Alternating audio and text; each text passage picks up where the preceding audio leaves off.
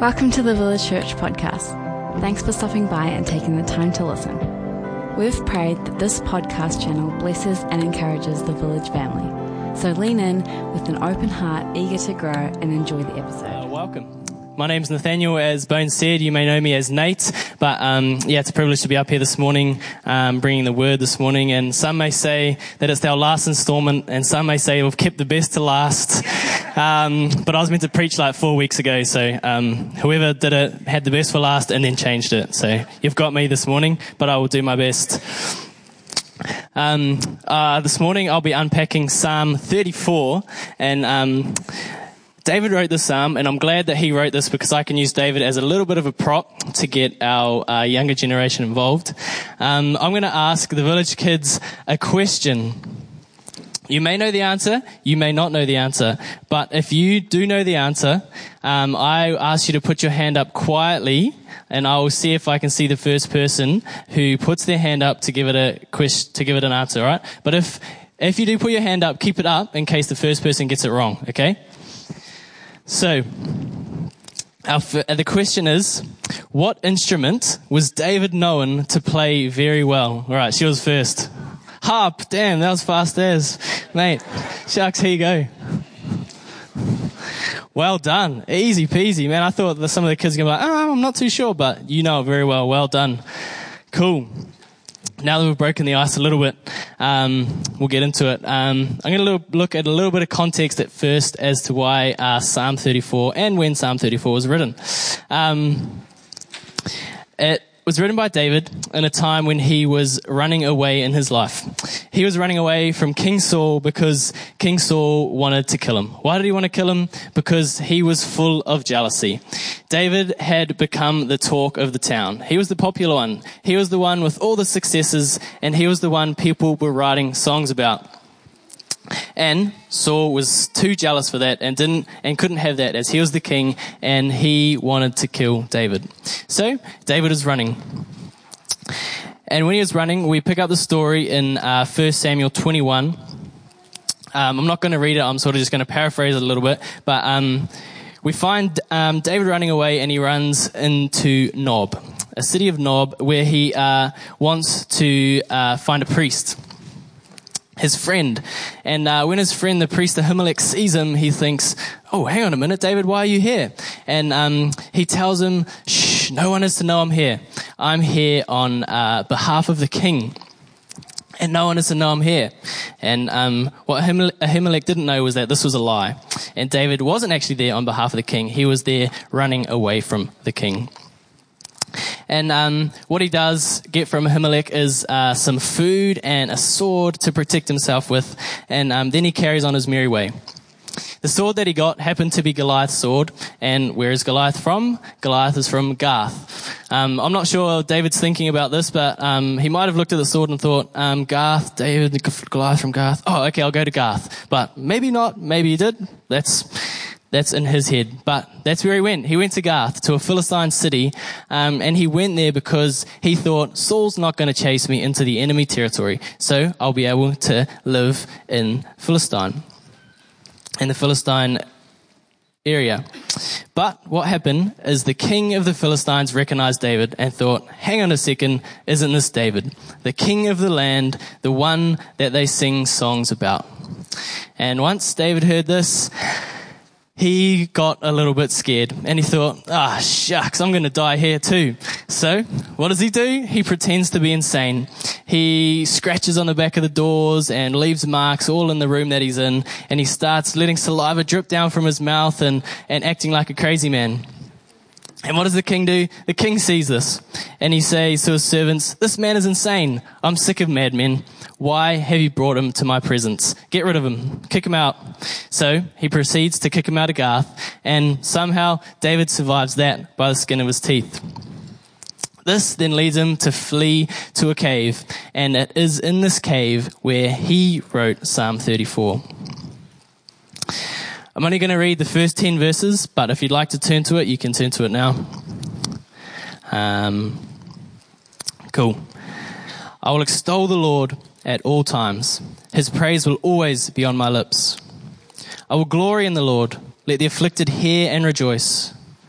Glorify the Lord with me. Let us exalt his name together. I sought the Lord, and he answered me. He delivered me from all my fears.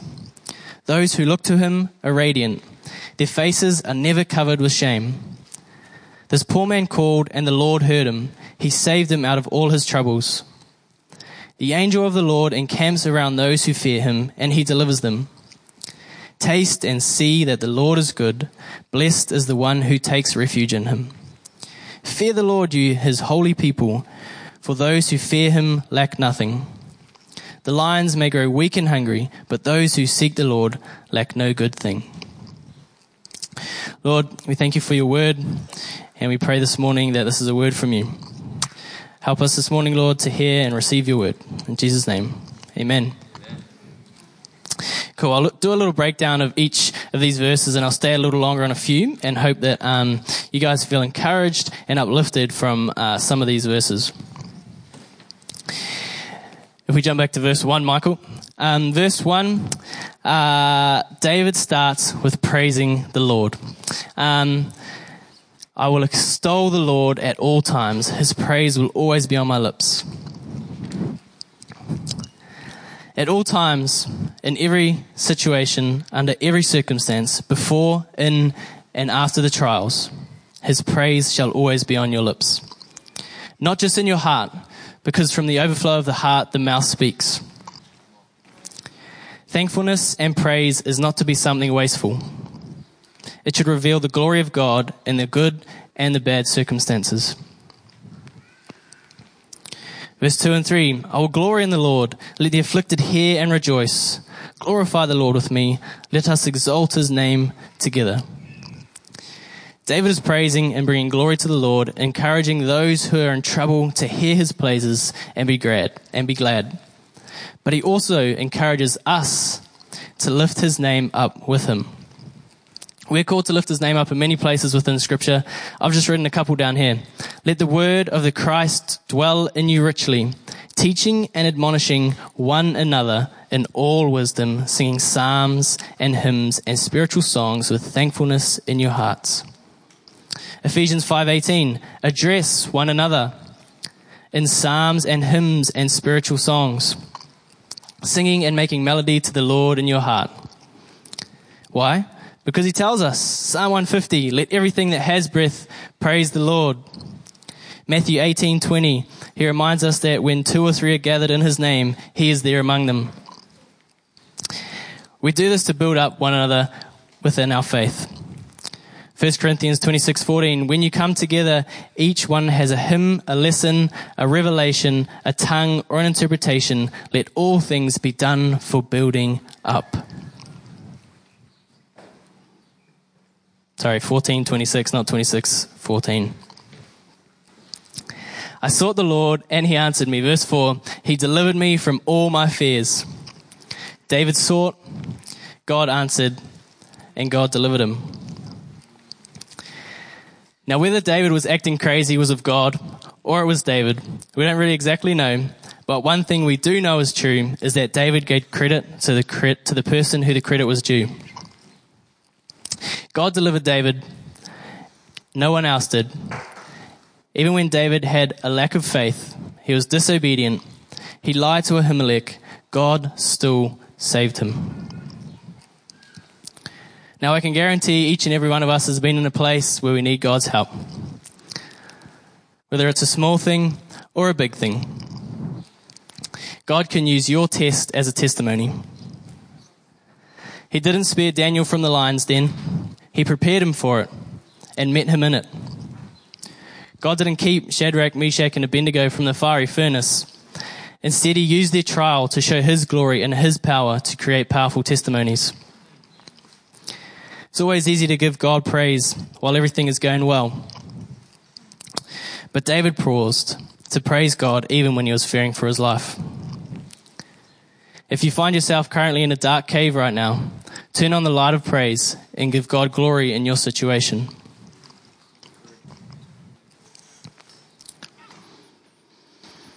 Verse 5 Those who look to him are radiant, their faces are never covered with shame. David's saying here that it isn't just him that's affected by God's goodness, but each and every person that looks to God. Each of you that look to the Lord, your face will be brightened. You'll begin to shine and your spirit will uplift. Your faces will be covered with joy. Anyone who trusts in the Lord has no reason to be ashamed of their confidence. Time and eternity will justify your faith. Verse 6 This poor man called, and the Lord heard him. He saved him out of all his troubles. Here, David returns to talking about himself, and he, yes, was poor indeed. He had no one. Because he trusted in himself to find a solution to the problem rather than trusting in God to provide a way to escape King Saul. Once he realized this, David cried out to the protector of his people and found relief. The Lord heard him and saved him out of his troubles. At once and completely, David was clean of all of his woes and problems. Now, the Lord sweeps away our griefs. Prayer is a way of crying out to the Lord so he may hear our struggle. And David here is encouraging us to cry out in prayer to the Lord in your time of need. Verse 7 The angel of the Lord encamps around those who fear him, and he delivers him. God protected David in this time. There's a few things that people think about this part, but something that is clear is that God dispatched help from heaven to watch over and protect David. David was protected with divine assistance.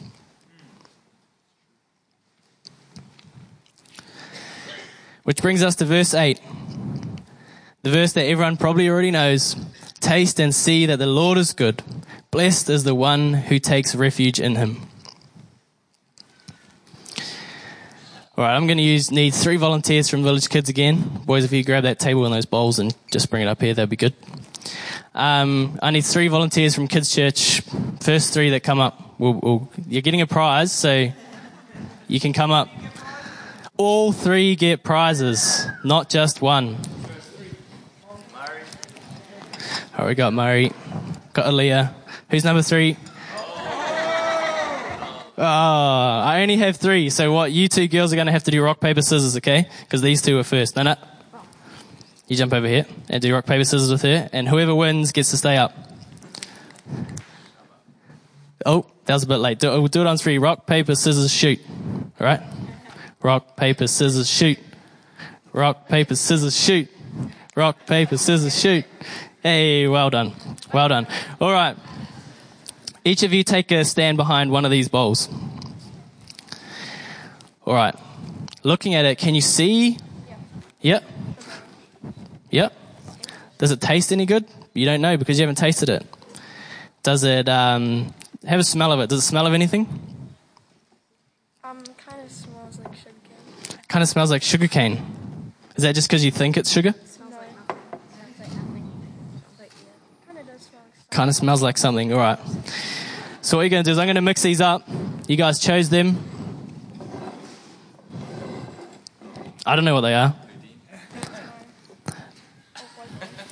That's yours, is it? So what's yours is the bowl that's in front of you, okay? What you're going to do, just so you know, two of these are salt and one of these is sugar. All right, so what you're going to do is you're going to lick your finger, you're going to stick it in, and then you're just going to hold it up, okay? And then on three, we're going to try it together. Are you ready? One, two, three. Who got the salt? nice. All right, here you guys go. Here you go, Stace. Thank you guys very much. Well done.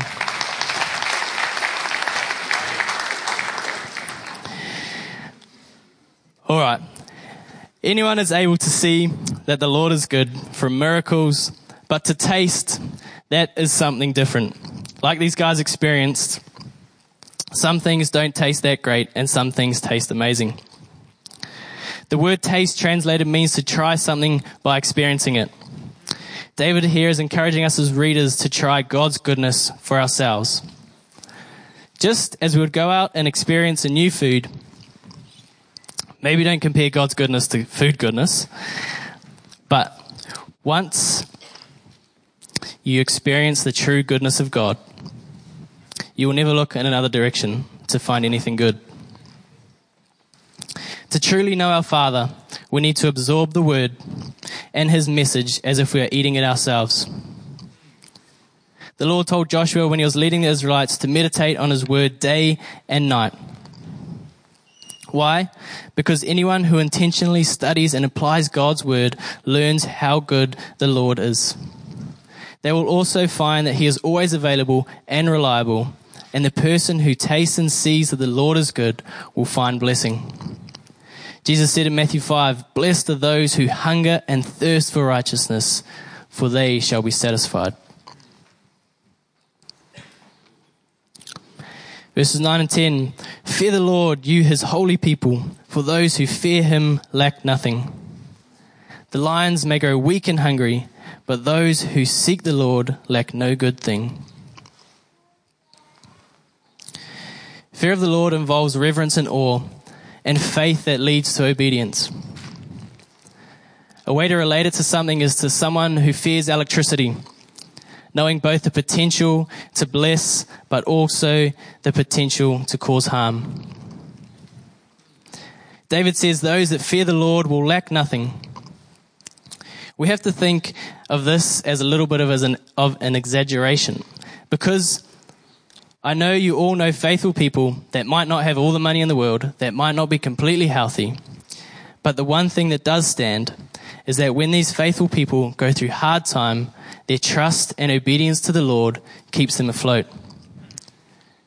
It sometimes seems like a mystery when things turn out for good, but that's the power of the Spirit at work through us. We must remind ourselves time and time again that God has us in the palm of his hand and will bless those who are righteous. Psalm 5:12 For you bless the righteous, O Lord. You cover him with favor as with a shield. The lions in verse 10 represent those who appear to be strong. But David knew that the good thing wasn't due to how much strength or might someone had. But the goodness of God comes to those who seek the Lord.